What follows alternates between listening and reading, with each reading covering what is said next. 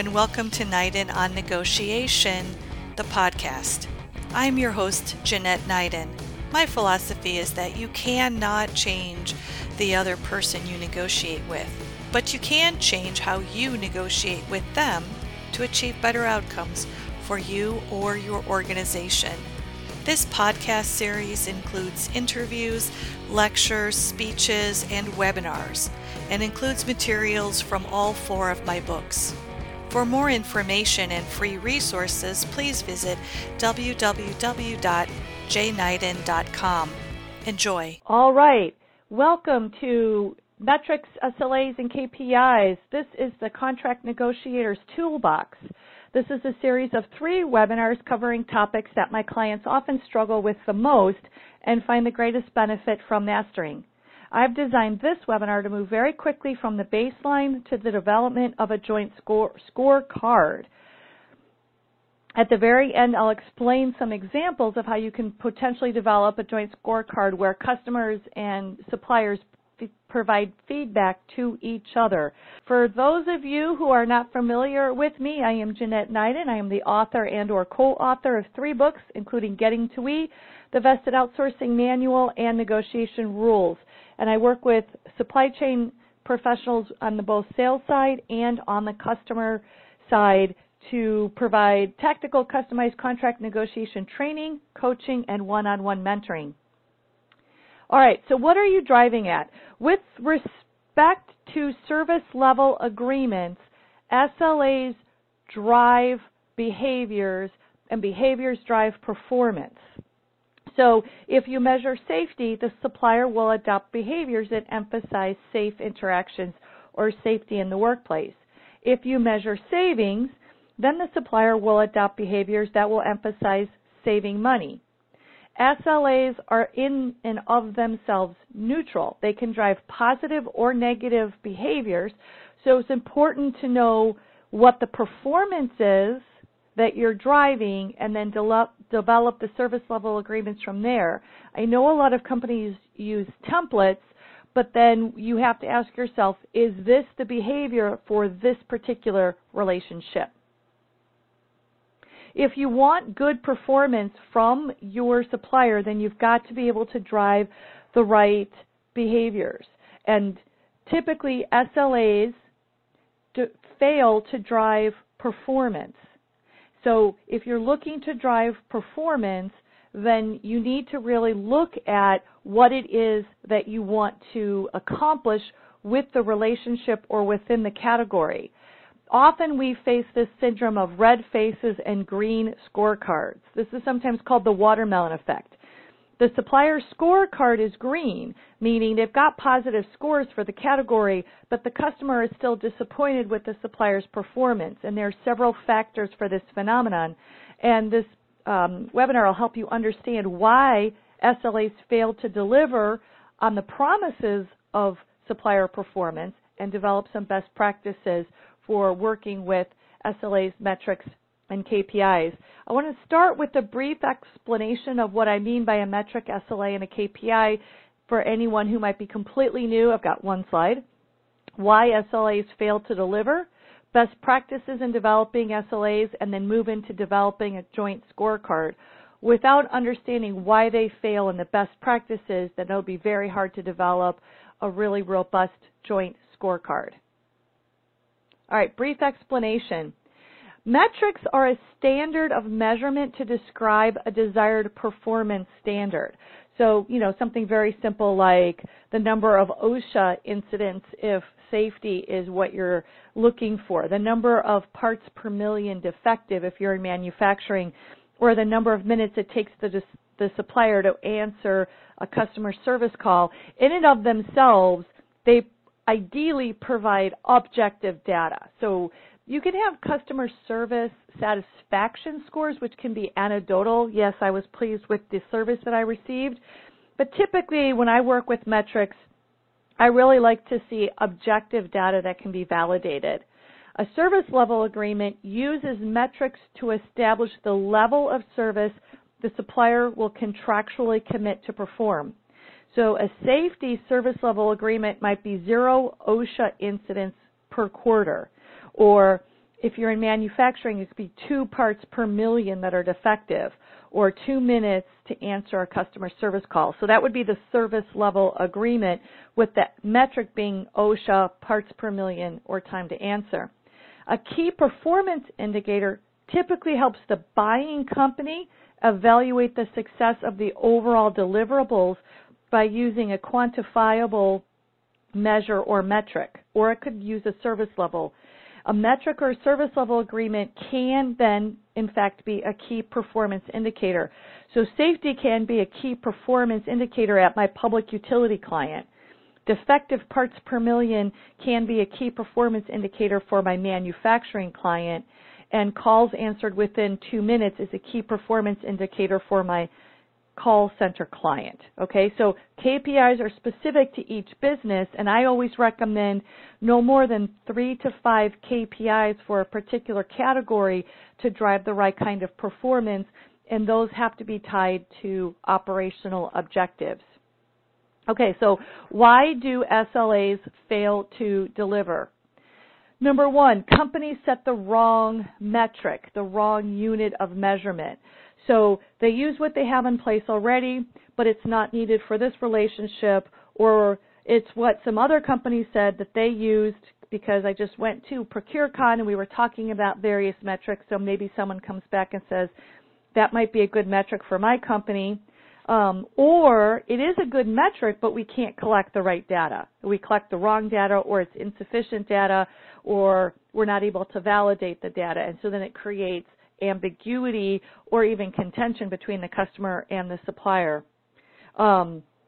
We also tend to use the metric for the wrong purpose, meaning it's not tied to a business objective. Now, safety at a public utility is tied to a business objective, but you can imagine that if you used a call center metric of having to answer the phone within 2 minutes in a public utility down at the plant, that's a correct metric, but it's being used for the wrong purpose because it really may not be tied to a business objective of making sure that the turbines are in fact generating electricity.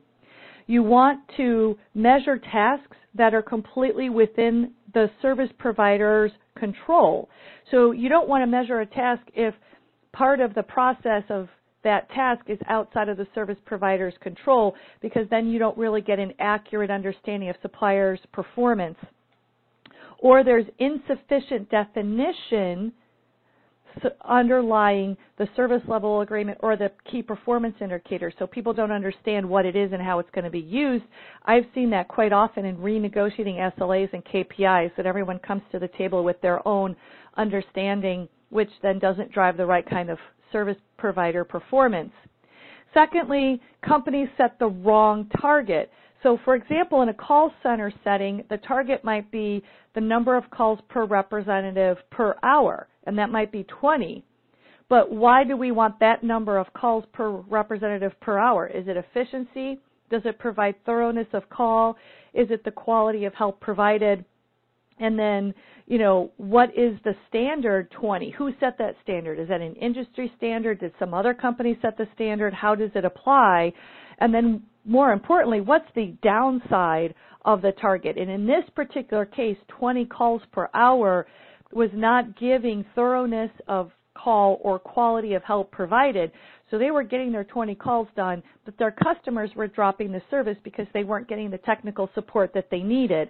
So that's why we really have to look at, well, what's the target and how are we going to provide the end customer the kind of service that we want? Set a better target that's more thoroughly thought through. And then third, misused penalties and unaligned incentives that go along with it. So by misused penalties, what I mean is an emphasis on liquidated damages to recover for small deviations in trends over a short period of time. So, for example, penalizing monthly rather than looking at a quarterly or semi-annual trend. Right? There are often legitimate business fluctuations that need to be factored into any SLA. Now, my public utility does not have any deviation with respect to OSHA. You can absolutely respect that, but you might want to do a trend line that's more than a month in calls when your company might be advertising for new customers and a higher adoption rate of a particular technology, that flood of calls into your call center may change the trend line for a 30 or 40-day period while the sales pushes in. So you really want to be able to understand, because if you really emphasize liquidated damages, then you're going to get that 20 calls per representative per hour, but then you're not going to be able to get the kind of quality in terms of technical service, and then those customers may in fact drop your buying company's service. You really want to be careful about the overuse of liquidated damages, and you want to have any incentives for stretch performance aligned with really the right kind of behavior that you want. So you can't do an incentive for safety if you have zero tolerance for a safety incident, right? There's no reason to incent that. But if you could incent to 20 calls per hour and still meet the customer's expectations around quality of service, then you might want to incent that and see if the supplier can create more highly trained technical people to take those calls. Okay, so best practices in developing SLAs. So those are the three main reasons based on research that SLAs fail to deliver for the customer's expectations. Now let's look at best practices, and then let's talk about scorecards. Okay, best practice number one.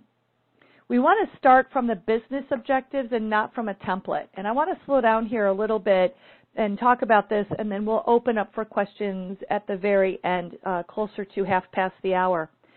This is a really big issue because when I am working one-on-one coaching and we are working with scorecards, we are often starting from a template that my personal coaching client doesn't necessarily understand. How was that score originally devised by, I'll use the purchasing side, by the supply chain manager? They don't know how the data is collected. The supplier is pushing back on it because we're not able to answer questions about how the information is going to be used. They may not have a business case to support that particular business object, or excuse me, that particular SLA relative to a business objective. So it might have been something 5 years ago that was an issue, but it is no longer an issue. And but tracking it isn't getting us what we want. To have a valuable metric. And use this in a scorecard setting where you've got incentive bonuses for stretch behavior or liquidated damages for poor performance. It really must directly contribute to the assessment of the service provider's ability to help the customer achieve a business objective. I want to say that again because I did this in outsourcing agreements. So huge, massive outsourcing agreements. One had 6 lines of business within the outsourcing framework. The other had 9 different relative services within the outsourcing agreement. And each one of those lines of business had its own scorecard. And we worked very hard to determine first the customer's core objective with respect to that line of business. And then we worked back to see what could the service provider genuinely impact, and then how do we measure that. So if the goal is to streamline operations, and that's why you're bringing this particular service provider on, then your metrics, your data, should measure the service provider's improvements to your operation team. And so do you see where that can lead to why SLAs fail? Because if you're not able to capture that information or validate the service provider's information, then you've got a valid metric, but we don't have the right kind of tools yet to measure it. But it is always a best practice to start from the business objectives of the buying customer, not from a template or not from what others in the industry do. Second best practice, you want to establish a service level agreement, metric, or a performance standard before working with the other party. So when I'm on the sales side, they tend to understand what the performance standards are in the industry for that particular customer type. But with respect to the customer, you really want to establish it with your business team going into any RFP process. You really want to understand what the corresponding metric is, what the unit will be, how you're going to collect the data, and how you intend to validate the data before you start working to issue that RFP. And you can use performance standards, which that term tends to mean, to me, an industry-wide performance standard as opposed to a standard for your company. So an industry-wide performance standard might be 97% uptime for a data center, but for your company, with redundancy, you might need 99.9% uptime, right? So that would be the difference. In order to set SLAs, if this is something that you're doing for the first time, in terms of working with this kind of service provider or at this level of interdependency, you want to look at the business case and the technical specifications, but then you don't want to go hog wild. You can't have an SLA for every technical specification. That's where you really have to understand what are the bigger goals that are driving that particular SLA or metric. And then third best practice is renegotiate SLAs, metrics, and performance standards as people gain experience. Now, this happens in many of my long-term contracts. So contracts usually in duration of more than 3 years. There is an annual mechanism, quarterly business review or annual business review, to review the service level agreements and then annually to reestablish service level agreements and metrics as time goes on. Now, what you could do is you could have some that are static, like safety, that are a must and must be tracked every single time. But something like cost, you could at the beginning of the relationship track, but then you might want to track something like adoption of new technology within a particular type of service as the next metric, and you might want to take cost off because you feel like you've got a pretty good handle on how to drive costs out of the relationship. So you want to set up a contract mechanism to allow for renegotiation of SLAs and metrics. And what this means is you actually have a section, an article in your contract or a separate schedule that would allow the teams to renegotiate on an annual basis. So you would make it a customer supplier obligation. And I facilitated these meetings, and what we did, because it was, there were several services being provided by one service provider to a telecommunications company, is we got a huge room with tables, and we were all in the same room, and the telecommunications company vice president set the charter for the relationship, et cetera, et cetera. There was a bunch of report outs on what was going well and what wasn't going well, what the mission statement was of the telecommunication company, upcoming mergers, all the sort of thing that was relevant to the service provider was discussed, and then each team broke into a subunit and worked through for the rest of the day what the metrics were, and then we regathered as a group at the end of the day to report out so that the entire team could then essentially approve or vote on what the overall scorecard looked like in each individual business unit scorecard. So that's a real best practice, because then you know that your scorecard is actually reflective of the past year's past performance and the future business needs of the buying company. All right, so I have a stretch goal here, and this is something that I'm very passionate about now that I'm starting to see the people that I've been coaching are either leaving the company that I've been working with or they're being promoted within the company, and they understand the metrics that we designed for our complex contracts. We understand why we have a certain service level agreement, but their successors do not. And this is a real issue that I would like to encourage everyone who's listening to this to develop a metrics or a service level agreement definition document as a little cover sheet. Could be on the face of the scorecard as its own separate sheet, or it could be its own separate Word document, but it accompanies the scorecard, which could be a spreadsheet. And it would describe each metric, the intent of the metric, why was it chosen, how is the metric to be measured, by whom, who's collecting the data, and how is it going to be interpreted, and then what's the outcome. So, for example, one of my clients negotiated retention of key personnel. It's a long story, but it's so critical that we made that a key performance indicator, and it's our number one for this particular relationship, the retention of key personnel.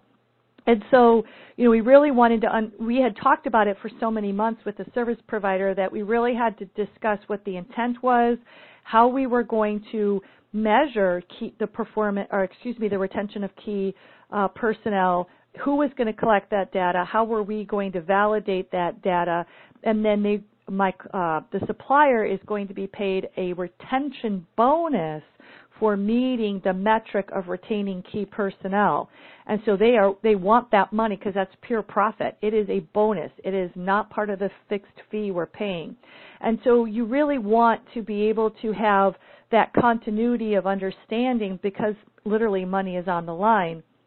You want to be able to act upon that metric when there is a problem, like a one-month spike of 10% up or down. Is that a cause for immediate concern? Is it correlated, as with my call center client, to a spike in a sales activity, and so therefore it should be evened out in the process rather than penalized to the service provider? You know, do you want trend lines of quarterly or semi-annual? Do you want a runway as we're ramping up new technology? Those are all the things that would be considered included in the definition document. All right, so let's move to developing a joint scorecard. This is a particularly interesting issue for me because yesterday I was in Phoenix at ProcureCon Indirect West 2017, and eBay yesterday morning gave a presentation on getting supplier feedback so that eBay could be customer of choice in a very competitive technology market. So they wanted best-in-class suppliers, and in order to do that, eBay said it wanted to be customer of choice. So they're looking at developing their own feedback mechanisms from suppliers, what I would call, because I'm a contract person, a joint scorecard. Because I can create that, I can make that into a schedule, I can create the language to create the obligations for each party. So let's talk about a joint scorecard developing feedback from the supplier to the customer, not just from the customer to the supplier. Now, I have rate your pain, it's a little tongue-in-cheek, but sometimes it's pretty darn difficult to get that kind of quality information back from your suppliers. So a joint and balanced scorecard are strategic performance tools, and I mean strategic. This means you, as the buying company, and your strategic suppliers are mutually going after a goal in the market. You are mutually agreeing to a business objective, and so you want to measure each other's performance as it relates to that business objective, so that as a true partnership, then both companies can corner the market. They are developed and deployed to identify previously unidentified opportunities for positive and tangible financial outcomes. So that's how I've used these joint scorecards. So when there are customer obligations that are necessary for service provider innovation or continuous improvement in order to go after a market, the service provider wants to be able to give the customer feedback about its ability to adopt the service provider's technology innovations or just, you know, continuous improvement in order to be able to continue to move very quickly to innovate. And so as a result, that innovation is the business goal. And then through this, you're identifying opportunities for positive and tangible financial outcomes, meaning how do we move from paper to paperless, from, you know, to an online customer portal, whatever the issue might be for your company. The most critical component of a joint and balanced scorecard are these 3 to 5 key performance indicators. And the key performance indicators should be a mixture of financial and non-financial measures that align to the business objective. So you don't want all 3 or 5 to be all about finance. You might want some of them to be about change management, for example. So in some industries, they use collaborative planning, forecasting, and replenishment, primarily distribution centers and manufacturing. So early adopters are deploying CPFR, collaborative planning, forecasting, and replenishment, as a way of developing one shared sell-through forecast, right? So those are joint metrics to improve the planning and forecasting and replenishing of stock and manufacturing. But if your customer is not prepared for a full-on collaborative planning joint scorecard, then suppliers can pinpoint the key elements as business objectives and then establish a metric with the customer for the customer to achieve in order to meet that CPFR standard. And then the joint scorecard would help the customer understand its obligations to get itself prepared if the supplier is already ready, willing, and able to do a collaborative planning, forecasting, and replenishment. So this is something that's definitely coming down the pike in manufacturing if it's not already at your company. All right, so here's an example of a joint scorecard. This is from my work with Kate Vitasek and Vested Outsourcing, and we used, so this is the sample that we use in our teaching modules, and then we modified this for our particular clients, and I've used this a couple different times.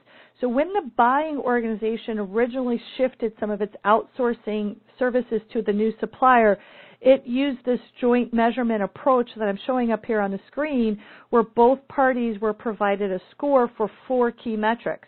And as you can see, there are the four key KPIs to the left. We recommend only 3 to 5, no more than 5 because it becomes truly unmanageable. Then the first column, reading from the left to the right, is weighting. So the scores are weighted for a sum total of 100%. And in this scenario, there were 4 leaders who would give the supplier a score from 1 to 5. Then in the next column, the aggregate score was totaled. And, excuse me, there were 4 leaders who would give the supplier score to the customer. I read that too quickly. There were 4 leaders who would give the supplier score to the customer, ranging from a score of 1 to 5. Then the next column, the aggregate score was totaled, and then finally in the second to last column, the supplier scored itself on those KPIs from 1 to 5. So this is the supplier's scorecard. So what happens is the client is given a score, then the service provider is given itself a score. Now you can imagine then on the next sheet of these KPIs would be the individual scores from the client to the service provider, and then the client would then self-score, okay? And so then you take these two sheets and you create a spider diagram, a 5-point or a 3-point, 4-point diagram that shows literally the ways in which the two companies perceive their own performance and the performance of the other with respect to these key performance indicators. I would encourage you all to contact me if you've got any kinds of comments, questions, or observations with respect to developing scorecards or developing joint scorecards. Thank you all very much.